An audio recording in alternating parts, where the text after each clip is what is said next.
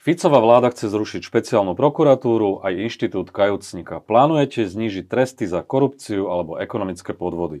Znamená to definitívny koniec vyšetrovania chaos s politickým pozadím? Vyviaznú Bodor, Výboch alebo Brhel za megauplatky len s podmienkou? Dostane sa Kočner spoza mreží o niekoľko rokov skôr, ako sa očakávalo? A bude ako prokurátor pracovať aj pod Marošom Žilinkom alebo odíde do civilu? Aj o týchto témach budem dnes hovoriť s prokurátorom Úradu špeciálnej prokuratúry Michalom Šurekom. Vítajte v štúdiu Postoj TV. Dobrý deň, ďakujem za pozvanie. Pán Šurek, tento rozhovor sa koná len pár hodín potom, ako vláda e, zrušila de facto úrad špeciálnej prokuratúry. Urobila to nepriamo cez novelu trestného zákona. Je tam pomerne skorý termín k 15. januáru, vlastne má prejsť agenda USP pod generálnu prokuratúru, aj vy ako prokurátori pod GP. Skúste popísať tú bezprostrednú emóciu. Úvodom musím povedať, že e, neoboznámil som sa ešte kompletne s týmto celým materiálom, čiže mám nejaké kuse informácie, pretože dneska som e, mal pojednávanie, kde som v podstate vystupoval ako, ako prokurátor, čiže som nemal... Ale hovorí sa už o tom niekoľko áno, dní, minimálne áno, od minulého V zásade, v zásade uh, uh, Prekvapila ma tá rýchlosť samozrejme, ale bolo to rozhodnutie vlády, ešte tam je legislatívny proces, ktorý musí prebehnúť, takže uvidíme, či tam budú zapracované nejaké úpravy, či je toto definitívna verzia, čiže nerad by som sa k tomuto, tomuto nejakým spôsobom vopred vyjadroval. Samozrejme, hovorilo sa o tom dlhšie, ako ste povedali, ale aj táto verzia je taká asi najradikálnejšia spomedzi tých, ktoré nejakým spôsobom kolovali. A to je práve zaujímavé, lebo minimálne kvôli Bruselu sa hovorilo, že sa na to pôjde trošku jemnejšie, mekšie. Teraz to naráža v podstate aj na, na problém, že Európska únia nehovorí, že sa nemôžu súdy zlučovať, reformovať a podobne, ale mala by zostať tá agenda tým pôvodným prokurátorom, čo v tomto prípade nebude. Čiže tým tá vláda riskuje aj pomerne ostrý konflikt s Úniou a možno aj ohrozenie čerpania eurofondov.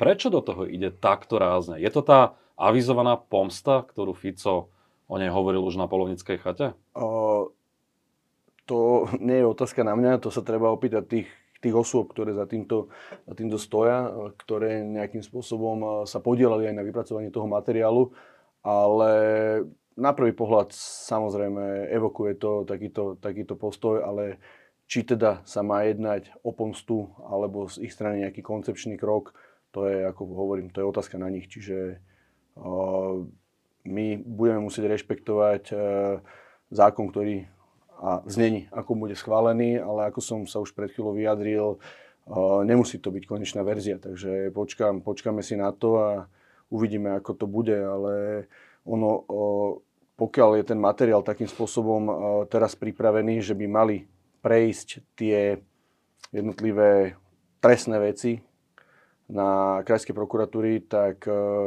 môže to naraziť na dosť značný, značný problém, či už personálny alebo materiálny.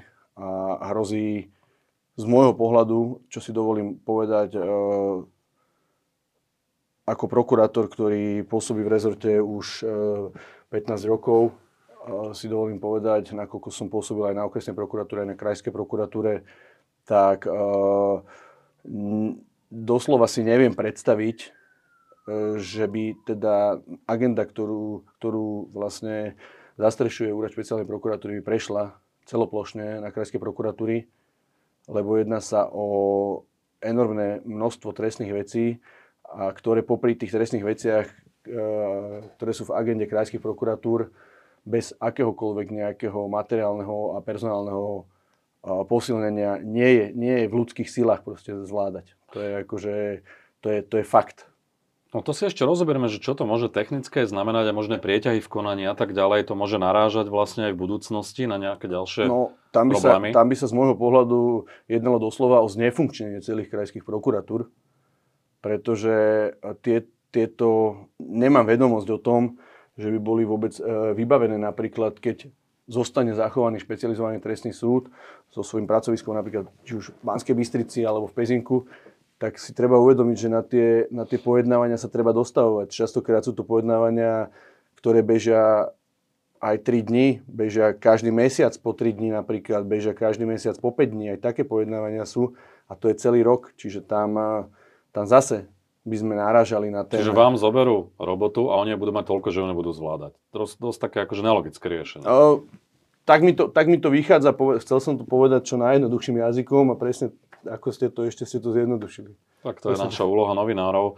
Eh, k tomu, a naozaj sa ešte k tomu dostaneme, si to rozoberieme, čo to bude znamenať. Mňa ale zaujíma, že ono naozaj to evokuje, že, že ide o pomstu. Aj tento váš výrok zjednodušený. Eh, a poviem ešte aj iný príklad. Keď ste tu sedeli naposledy na rozhovore, ten rozhovor mal titulok Neviem, prečo ma Fico stále rieši.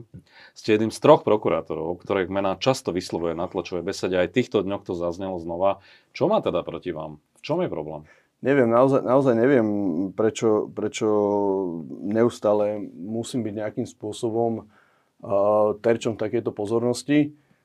Pritom si spomínam napríklad počas môjho pôsobenia na krajskej prokuratúre som podával obžalobu, kde bol v procesnom postavení poškodeného. Takže, to bol aký prípad? To bol prípad vydierania a vtedy bol rovnako na obdobnej pozícii, ako je teraz. Teraz narážate na čo? Na ktorý prípad? To bolo to vydieranie, keď bol ešte v SDL? O tom sa bavíme? Nie, nie, nie, nie. nie to, bol, to bolo facebookové vydieranie. Aha. Uh, nejaký jeho fanušik mu napísal uh, napísal nejaké, nejaké správy na jeho facebookovú stránku a sme to, bolo podané trestné oznámenie, sme to riešili. Vyhodnotil som to tak, ako som to vyhodnotil. Nemám ani vedomosť, ako tá vec sa teraz... Akože, ako ste to vyhodnotili? No takže proste je to trestným, je to trestným činom. A v čom spočívalo to vydieranie toho fanúšika? Uh, tomuto nerad by som sa konkrétne e, vyjadroval, pretože nie som zbavený mlčanlivosti v danej, danej trestnej veci, ale hovorím, že ja som sa takýmto jedinýkrát spôsobom dostal... Uh, Čiže Roberta týmto... Fica skrátka nejaký fanúšik vydieral? Tak v úvodzovkách fanúšik proste. Bol to niekto, kto nesúhlasil zrejme s jeho s jeho politikou, tak mu tam napísal... Skúste aspoň všeobecne, čo to malo. Ako si predstavu, vydieranie si viem predstaviť čeli ako? Pokiaľ by ne, neodstúpil uh, z pozície, ktorú vtedy zastával, môže sa stať je, niečo jemu a jeho rodine. Je, tak, skôr vyhrážky, tak. Áno, áno, akože bolo to podmienené, bolo to podmienené, podmienené tým jeho nejakým odchodom z tej, z tej politickej hmm. scény. Pokiaľ to nebude, tak, tak uh, môže sa stať niečo jeho rodine alebo jemu. A bola tam podaná obžaloba na Mestský súd, terajší Mestský súd, tejto súd Bratislava 1, doposiaľ teda neviem, že, by sa, či, že či vôbec a ako to, to dopadlo vlastne, a či sa v tej veci koná, nekoná, neviem. Peter Pellegrini aj v súvislosti s možným zrušením úradu špeciálnej prokuratúry už dávnejšie viackrát avizoval, že ste si splnili svoju historickú úlohu. Je to tak? Nerozumiem, nerozumiem, čo je historická úloha, ktorú by sme mali... Boj s mafiou, teda on to tak konkretizoval, že už ste v zásade všetko vyriešili.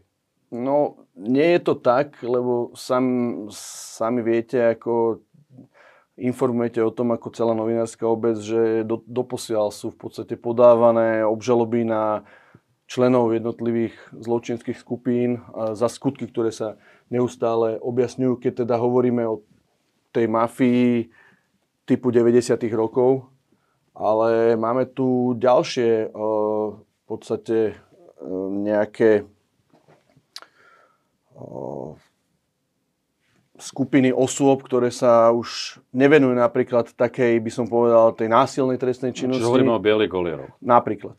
Čiže tá organizovaná trestná činnosť toho násilného charakteru, ako ho poznáme z 90. rokov, to už je asi historická úloha splnená, ale tá moderná forma organizovaného zločinu, do ktorej spadajú aj politici, aj príslušníci bezpečnostných zložiek, to ešte zďaleka asi nie je vyriešený určite, problém. Určite zďaleka a pokiaľ si dobre pamätám, tak nie len riešenie e, zločineckých skupín bol, malo byť hlavnou náplňou, bolo hlavnou a je hlavnou náplňou teda uh, úradu špeciálnej prokuratúry, ale teda najmä, najmä s tým spojená nejaká korupčná trestná činnosť aj s touto organizovanosťou a v súčasnosti aj e, extrémizmus, čo je teda e, v súčasnosti s poukazom na to, čo sa deje napríklad na okolo, či už v Európe alebo aj vo svete, e, k nám to v až takej teda miere zatiaľ nedošlo, ale netreba to podceňovať a môže to byť ďalší, ďalší z problémov. A tejto problematiky sa tiež napríklad venujeme, čiže tu by som tiež nevidel nejaké splnenie historickej úlohy.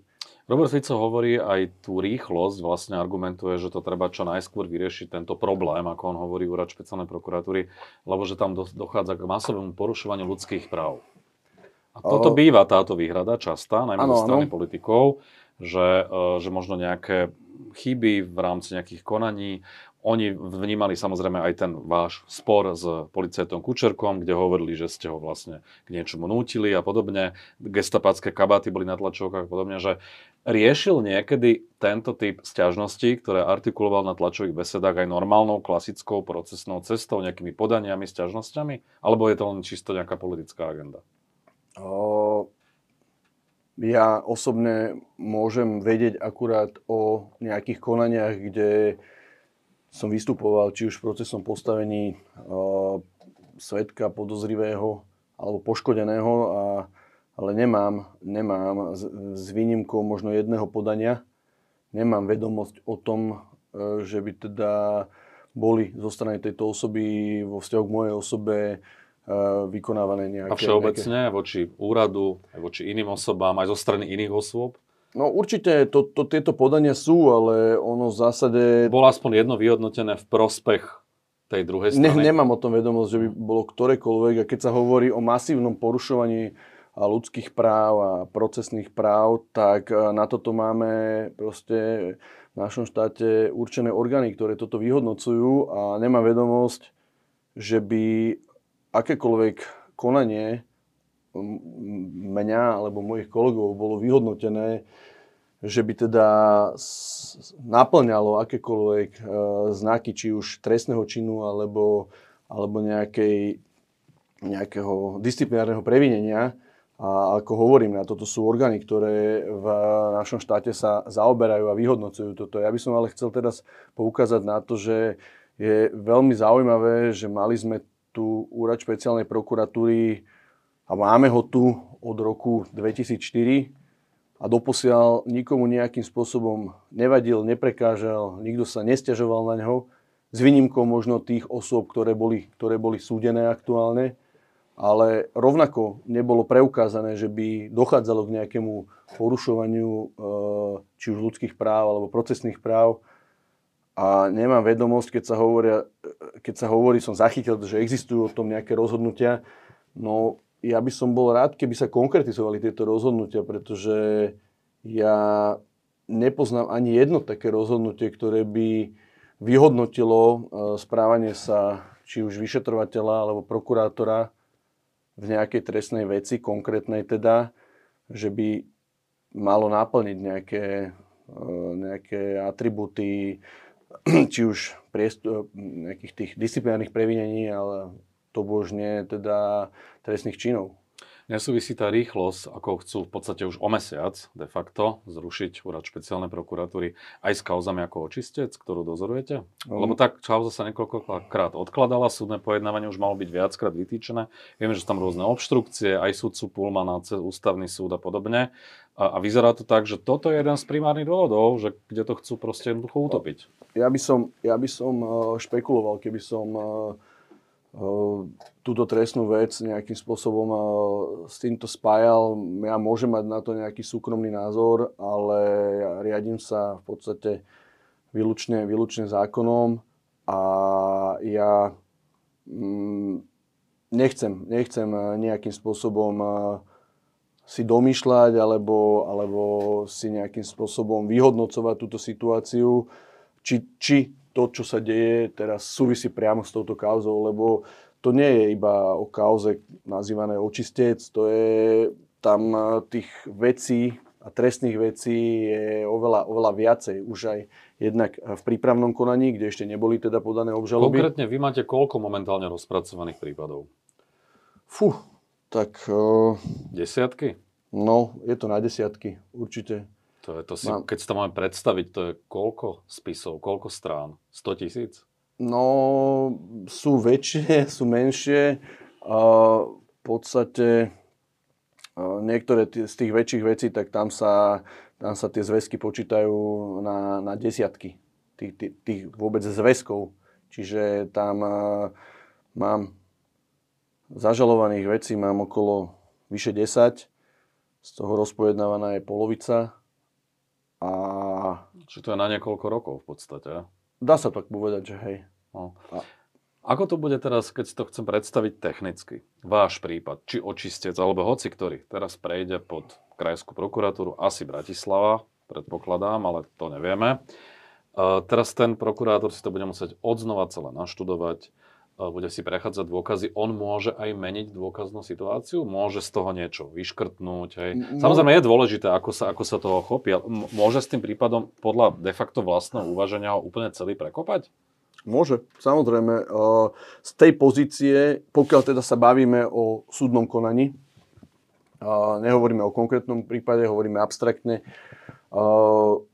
podaním obžaloby v podstate sa prokurátor stáva stranou v konaní a môže, môže navrhovať ďalšie dôkazy, môže ustupovať od dôkazov. Čisto teoreticky môže... V môže prípade očistec už bola podaná obžaloba, môže ju ten krajský prokurátor, ktorý to po vás zoberie, stiahnuť? Môže. Môže, hej? Môže. Dokonca nebolo ešte ani začaté pojednávanie, čiže môže eh, zobrať späť obžalobu. Áno, je, tá, je, je táto zákonná možnosť. Mhm. Ďalšia vec, že Krajská prokuratúra Bratislava vieme, že je zainteresovaná v stíhaní tzv. čurilovcov, prokurátor Chilo a podobne. E, tam asi aj hrozí, že celé sa to môže vlastne otočiť. Nie je tam možno aj nejaký potenciálny konflikt záujmov týchto ľudí? Toto by som, toto by som eh, špekuloval a hovorím, nebudem zachádzať do detajlov ku konkrétnym veciam. To by si tí ľudia mali vyhodnotiť sami, pokiaľ nastane, lebo stále hypoteticky hovoríme, pokiaľ by nastala taká situácia, že by to malo prejsť priamo pod nejakého človeka, tak to, ten človek by si mal sám usúdiť, že teda či eh, by v jeho prípade kon- konkrétnej osoby nastal nejaký konflikt záujmu. Myslíte si, že tie krajské prokuratúry, ktoré preberú tieto vaše prípady, e, aj korupcie, organizovaného zločinu e, a s politickým pozadím a podobne, že budú pokračovať preverovaní, vyšetrovaní, dokazovaní týchto vecí vo vašich šlapajách, alebo to skôr pôjde opačným smerom? Tak to Poznáte niektorých aj osobne. Poznám, poznám eh, a nerad by som sa vyjadroval k nejakému ich eh, či už pracovnému alebo inému nastaveniu. To je, to je na každého osobnom, osobnom zvážení a na každého nejak, nejakom osobnom nastavení, ako uchopia dané veci, keď sa, keď sa k ním teda, keď nastane taká situácia, že by sa k ním dostali. Ale určite by som, určite by som eh, pokiaľ by nastala taká situácia, bol rád, keby sa pokračovalo v tom trende, ktorý, ktorý bol nejakým spôsobom zatiaľ nastavený. Skúste možno ešte laikom vysvetliť, aký je rozdiel, keď je vašim bezprostredným nariadeným e, Daniel Lipšic a keď budete na GP pod Marošom Žilinkom. Čisto technicky. Čo mohol špeciálny prokurátor, čo môže generálny vo vzťahu k vašej agende, aký je v tom rozdiel? Lebo to sú najväčšie obavy, že Žilinka bude môcť do toho vstupovať oveľa viac, ako to bolo, keď ste boli pod USP. Rovnako by som, rovnako by som uh, fabuloval, keby som teraz akože si začal predstavovať, ako to bude, ale určite, určite sa ráta aj s tým, že teda by, keď teda by sme mali byť priamo podriadení pod uh, generálnou prokuratúrou, pretože úrad špeciálnej prokuratúry je súčasťou generálnej prokuratúry, akurát s určitými osobitosťami, ktoré tie osobitosti by nám tým pádom mali byť a, odňaté a spadali by sme priamo vlastne pod generálneho Čo by to prokurátora. pre vás znamenalo ako osobu? Prejdete pod GP alebo pôjdete do civilu? Budem sa tým zaoberať, keď nastane táto situácia a vyho- vyhodnotím si ju, prejdem si to s rodinou. Zvažujete aj odchod úplný? O, zatiaľ, zatiaľ som sa nedostal k takýmto myšlienkám. Hovorím, budem, budem to riešiť, keď, keď nastane tá situácia. Mňa moja práca náplňa a snažím sa ju robiť čo najlepšie a s plným vedomím, svedomím. Každé ráno sa viem pozrieť do zrkadla, čo je pre mňa veľmi dôležité. Ste pripravení aj na to, že na generálnej prokuratúre budete možno niekde na legislatívnom odbore? O, je tam taký odbor, viem. Dobroslav Trnka tam Áno, áno, áno, však aj on asi preslavil najviac, najviac ten odbor. Proste som, som prokurátor, tak to beriem a potom hovorím, keď nastanú tieto situácie... A presun na kraj, okres, kde ste aj začínali, to by bolo, to by bolo riešenie, to by bolo akceptovateľné, alebo predsa len je to ako keby návrat späť? Práce sa nebojím, bol som aj na okrese, aj na kraji a hovorím, toto sú tak hypotetické otázky, že neviem, neviem na ne odpovedať a Skúste možno povedať, že čo vám tá práca na USP dala, aj v porovnaní s tým krajom a okresom. Určite... Tá skúsenosť, aká to bola?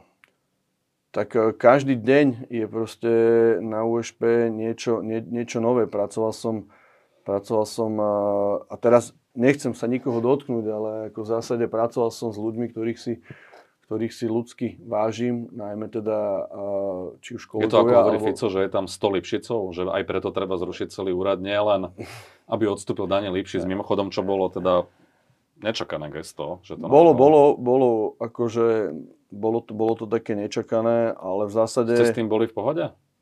Rozumeli ste tomu? Rozumel som tomu, rozumel som tomu, aj sme spolu komunikovali. A bolo to chlapské gesto, chcel teda sa postaviť a on sa teda vždy aj staval za, za nás, buď ako osobne, ale aj za celý úrad. Čiže, Čiže v zásade to platí, čo hovorí Fico, že boli ste jedna zamknutá partia. No ale tieto veci sa inak, inak nedajú, nedajú riešiť. Proste. A on to myslel inak samozrejme. Ja, ja viem, ja viem, ako to myslel, ale ja ako na nadriadeného nemôžem povedať jedného krivého slova. Proste vždycky si zastával svojich, a to nejedná sa len o mňa, jedná sa celkovo o kolegov a zastával, zastával si proste aj, aj úrad, ktorý, ktorému vlastne bol najvyššie postavený. Čiže tak by to, tak by to malo byť. A dá sa povedať, že to bol teda vrchol vašej kariéry, alebo je to pôsobenie na USP? Aj vzhľadom na t- objem tých prípadov, náročnosť, kauzy, politika, korupcia, mafia? Mm, zatiaľ, zatiaľ sa to dá tak povedať, ale tak ja verím, že ešte som neskončil v kariére. No, uvidíme. Čo bude so špecializovaným trestným súdom? Vieme, že ho chcú zachovať, aspoň to tak deklarovali, že ho nechcú zrušiť, ale v prípade, že všetku tú vašu agendu vám zoberú, niektoré obžaloby sa možno stiahnu.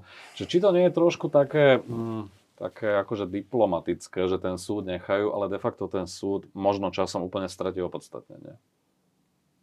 Toto by som eh, nechcel, nechcel nejakým spôsobom hodnotiť. Eh, ten súd, ten súd má svoje opodstatnenie a dá sa povedať, že aj vďaka súdu a sudcom, ktorí, eh, špecializovanému trestnému súdu a sudcom, ktorí tam sú, tak e, po Slovensku a po svete nebehá veľa, veľa zločincov, ktorí teda našli, našli spravodlivosť v podstate na, na tomto špeciálnom trestnom súde a bola, bola potvrdená najvyšším súdom. Čiže netrúfam si, ja vo vzťahu k súdu si netrúfam proste sa vyjadrovať. A vážim si tam niektorých ľudí, e, s ktorými teda som došiel do pracovného kontaktu a to je tak všetko, akože, čo môžem k tomuto povedať. Aká je momentálne atmosféra na USP v týchto dňoch? V týchto dňoch priznám sa, že je také hektické obdobie, že sme sa s kolegami sme si ani nejak nestihli to nejak sadnúť a prebrať. Na budúci týždeň máte nejaké také výjazdové rokovanie? Hej, hej, hej, takže možno, možno tamto nejak prebereme, že čo, čo bude, však budeme možno múdrejší. Ale tak asi ste sa o tom bavili, už o, ste to očakávali. Určite, určite sme sa, sme sa o tom bavili, či už medzi rečou, alebo, alebo aj nejakým spôsobom, však aj keď som išiel teda sem, tak som to s kolegami rozoberal. A tak uh, určite... Tak k čomu ste dospeli? Tak dospeli sme k tomu, že proste Úrad špeciálnej prokuratúry má jednoznačné opodstatnenie. Sú za nami, sú za nami výsledky, ktoré hovoria, hovoria jasnou rečou. Proste hovorí e, sa tu o 93 až 94% úspešnosti podaných obžalôb. To je, to je proste tak vysoké číslo, ktoré sa nedá, nedá jednoducho ignorovať. E, je potrebné povedať, že aj vo všetkých veciach, kde boli podávané e, väzobné návrhy, tak e, bola v zásade až na nejaké dve výnimky, bola jednoznačne potvrdená, potvrdená dôvodnosť trestného stíhania. To, to zase o niečom svedčí. Čiže nie len tie odsudenia, ale tie, aj tie veci, kde sú v behu. Hoci tie osoby, uh, No, Lajci ale... si to možno mília, ale keď niekto nie je zatý do väzby, neznamená to, že proste nie je dôvodne podozrivý. Čiže... No, ale je tu politická moc, ktorá teda zakročila a teraz, že budete sa aj nejak brániť nejakým spôsobom spoločne? Viem, že nie protestom samozrejme v uliciach, ale neviem, nejakým podaním, sťažnosťou na ústavníctvo alebo podobne, že, alebo že či to necháte tak, nech to tá politická moc naozaj definitívne prevalcuje, alebo či budete proste aj aktívne vystupovať proti tomuto kroku. Tak uh, sú zákonné možnosti, akým spôsobom môžeme uh, preukázať na, náš, nejaký, náš nejaké nastavenie, náš nejaký postoj a po nejakom spoločnom zvážení a spoločnom dohovore určite dospieme k nejakému záveru, že teda čo by bolo, čo by bolo najvhodnejšie. Čiže nie je vylúčená nejaká ústavná sťažnosť, hej? Určite to nie je vylúčené. Uh-huh. Inštitút kajúcnika, e, Robert Fico sa vyjadril, musíme upraviť inak postavenie udavačov a kajúcnikov. Nie je možné, aby si udavač ako pán Mako v 86 prípadoch vymýšľal nejaké príbehy, aby si sám zachránil vlastný zadok. Uh, vy ste tých kajúcnikov často vypočúvali, aj konkrétne Ludovita Maka. Ja viem, že nechcete sa vyjadrovať ku konkrétnym prípadom, ale skúste uh, možno popísať, že v čom je ich tá rola. Uh, či máte vždy istotu, že si naozaj, ako aj hovorí Robert Fico, nevymýšľa nejaké príbehy, že akým spôsobom to verifikujete a do akej miery sú dôveryhodní tí, ktorých ste vypočúvali v kauzách ako očistec a podobne. Čiže tie naj, tri, možno štyri najfrekventovanejšie mená. O, budem hovoriť čisto abstraktne, nebudem sa vyjadrovať ku konkrétnym osobám. V prvom rade by bolo potrebné, nerad používam ten výraz kajúcnik, je to v zásade hanlivý výraz a dostal v podstate svoju tvár konkrétnymi osobami, ktoré sú tak označované. Ale tu si treba uvedomiť jednu vec, že my sme na Slovensku nevymysleli inštitút spolupracujúcich osôb. Tento inštitút proste sme prebrali No a vyše bol tu aj 90 rokov pri tej bol aj 90 ale, ale proste to je niečo, čo používajú vo takmer všade, všade na svete, proste, či v Amerike, či v Nemecku, či vo Francúzsku. Tá otázka znala, že či ste si vždy istí, že ste im niečom, no, niečom nenaleteli. A, a aby, aby som teda odpovedal na otázku, tak uh, netreba si predstaviť to tak, že dojde nejaká osoba, ktorá chce spolupracovať s organičným trestnom konaní, niečo povie a my, a my tomu teda uveríme. To sú, to sú proste mm, ďalšie a ďalšie dôkazy na základe tých informácií, ktoré sa od takýchto osôb dozvieme, ďalšie a ďalšie dôkazy, ktoré potrebujeme, aby boli vykonané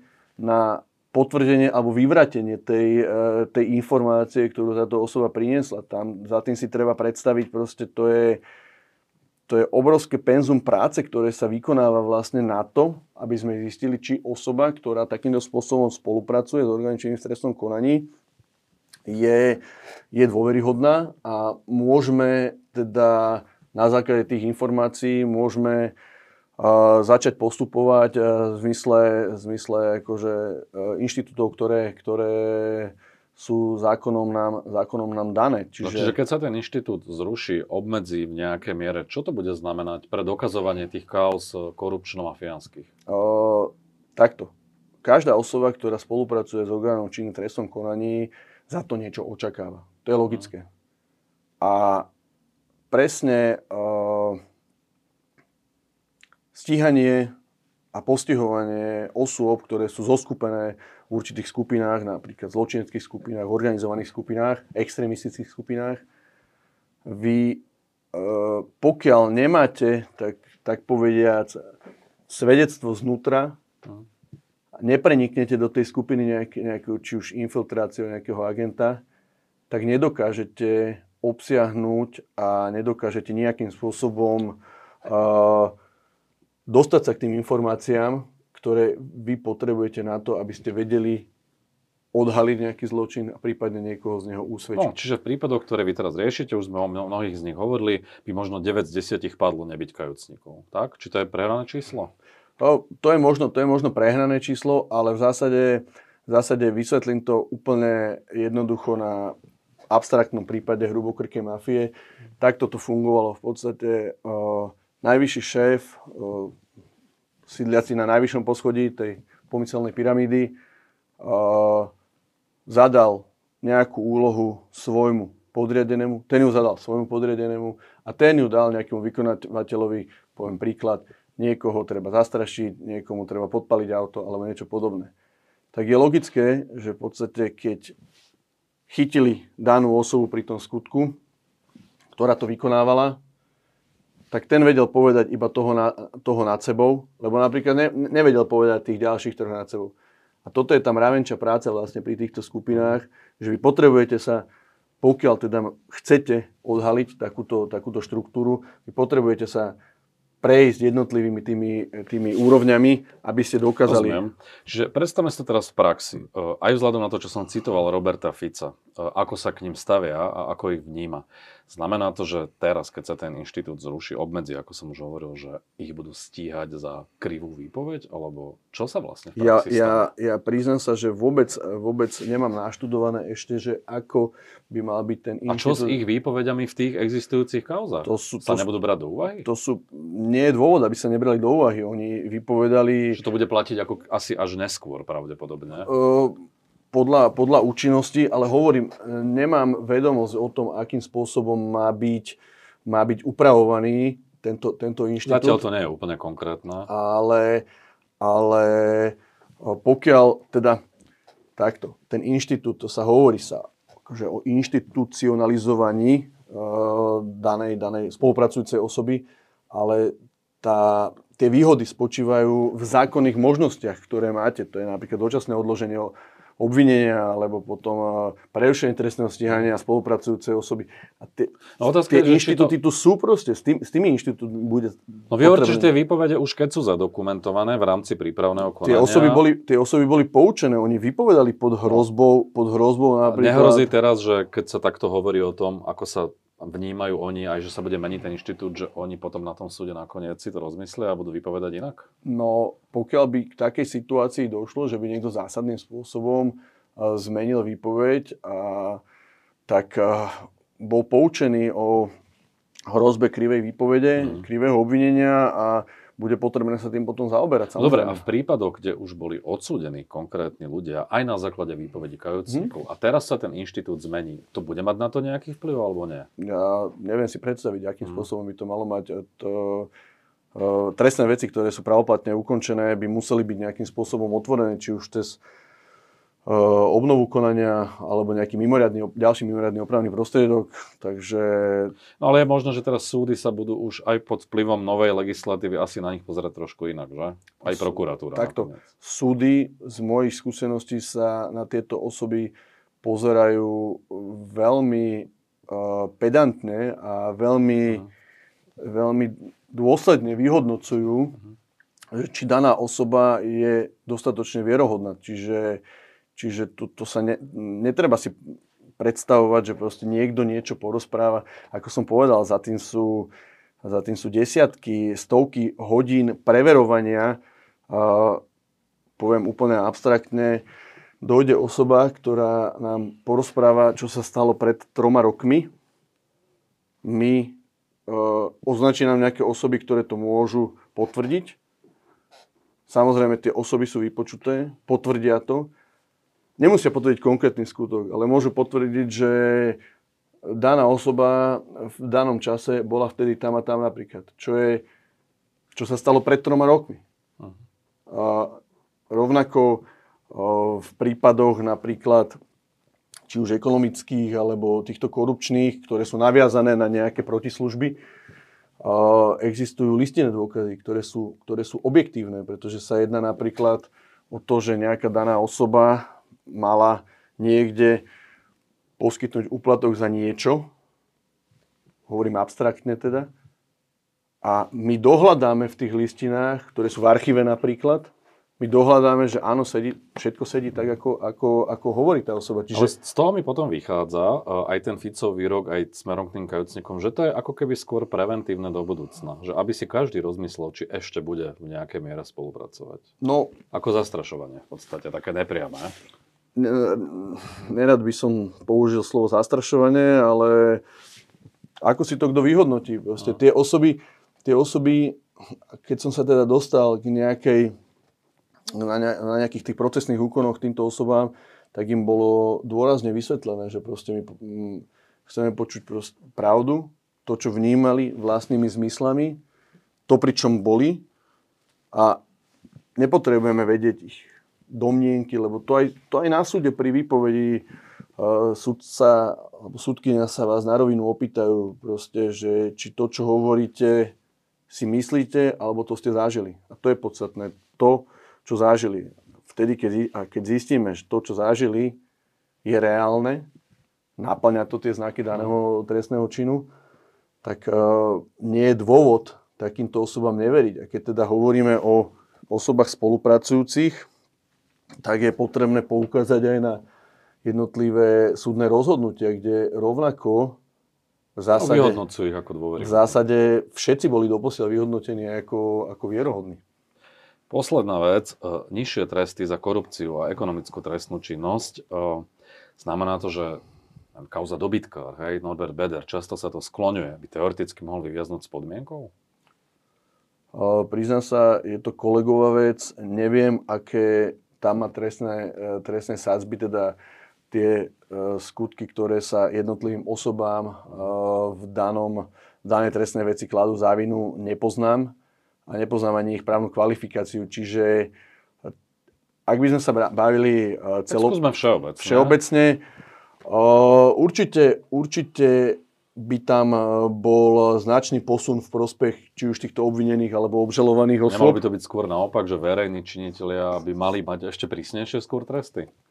Ako z príklad Dušana Kováčika. Z môjho pohľadu, a to teda bez ohľadu na to, že som bol dozorovým prokurátorom aj v prípade tejto osoby, ktorú ste uviedli, si myslím, že celkovo verejní činiteľia by mali ísť príkladom a teda aj tá, tá hrozba by mala byť náležitá tomu. Teda nejaké... No, ale konkrétne tento prípad. Dušan Kováčik nakoniec dostal 8 rokov za korupciu. Vieme, že je ešte stíhaný aj v inej korupčnej veci. Mm-hmm. Keď teraz vláda bude znižovať tresty aj za korupciu, môže on požiadať o obnovu konania a môže mu aj v tej pravoplatne skončenej veci byť znížený trest? Mm, nie, musel by sa, ako som už uvedol, musel by sa na novo otvoriť, musel by byť, eh, musel byť obnovené konanie a vtedy ale to sa teoreticky stať môže, závisí to, ako to vláda nastaví. Každé, každé konanie, ktoré je pravoplatne skončené, sa teoreticky môže obnoviť. Ale to hovoríme, sa týka aj Mariana Kočnera, ekonomická vec, zmenky v podstate. Ale musí byť na to dôvod, aby, aby, aby sa takto to konanie otvorilo. Na to nestačí zmena toho zákona? Nie. Lebo tak sa o tom písalo, že teoreticky by sa mohol ako keby te, dostať z väzenia te, skôr. Teoreticky len uh, tieto... Preto sa hovorí o mimoriadných opravných prostriedkoch, uh-huh. pretože tieto tieto sú mimoriadne, čiže mala by nastať nejaká okolnosť predvídaná zákonom. Dobre, čo to... keď posunie vláda účinnosť na rok 2017 napríklad, tie nižšie tresty? To sa môže stať, ne? Že odvtedy sa to, mm, to bude spätne vyhodnocovať. To je, to je porušenie princípu retro, retroaktivity. retroaktivity. Čiže v tom prípade by sa to dalo napadnúť na ústavnom súde? Určite áno. Hmm. Určite, určite by to aj bolo napadnuté a Keby to bolo takto vyslovene, že spätne, tak by to bolo podľa môjho názoru skromného aj úspešné. Hmm. No tak uvidíme, ako to nakoniec dopadne. Vyzerá to, že nás čakajú pomerne krušné časy, no tak držme si palce, aby to nakoniec nebolo až také tragické, ako to momentálne vyzerá. Ďakujem za rozhovor. Ďakujem.